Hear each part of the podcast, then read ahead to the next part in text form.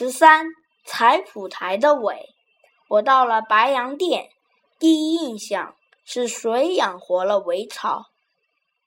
人们依靠苇生活，这里到处是苇，人和苇结合的那么紧，人好像寄生在苇里的鸟儿，整天不停地在苇里穿来穿去。村里到处是一垛垛打下来的苇。柔顺的苇在妇女们的手里翻动着，远处的炮声还不断传来。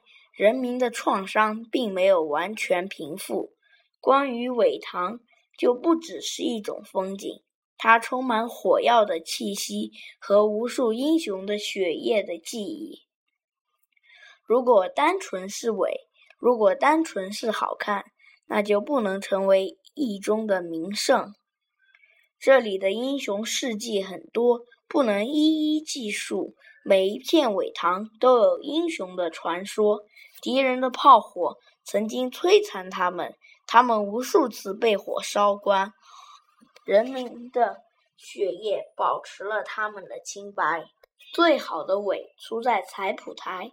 一次在彩浦台，十几个干部和全村男女被敌人包围。那是冬天。人们被围在冰上，面对着等待收割的大苇塘。敌人要搜查，干部们有的带着枪，认为是最后战斗流血的时候到来了。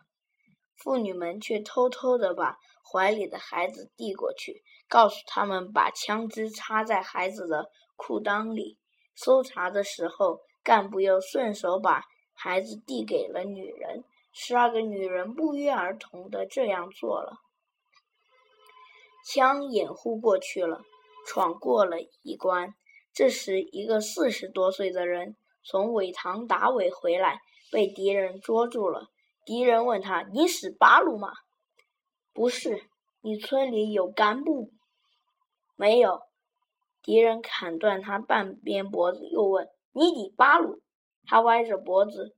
血流在胸膛上，说：“不是，你村里八路打打的没有。”妇女们忍不住了，她们一起杀着嗓子喊：“没有，没有！”他被敌人杀死了，倒在冰上，血冻结了。他死得刚强。没有，没有！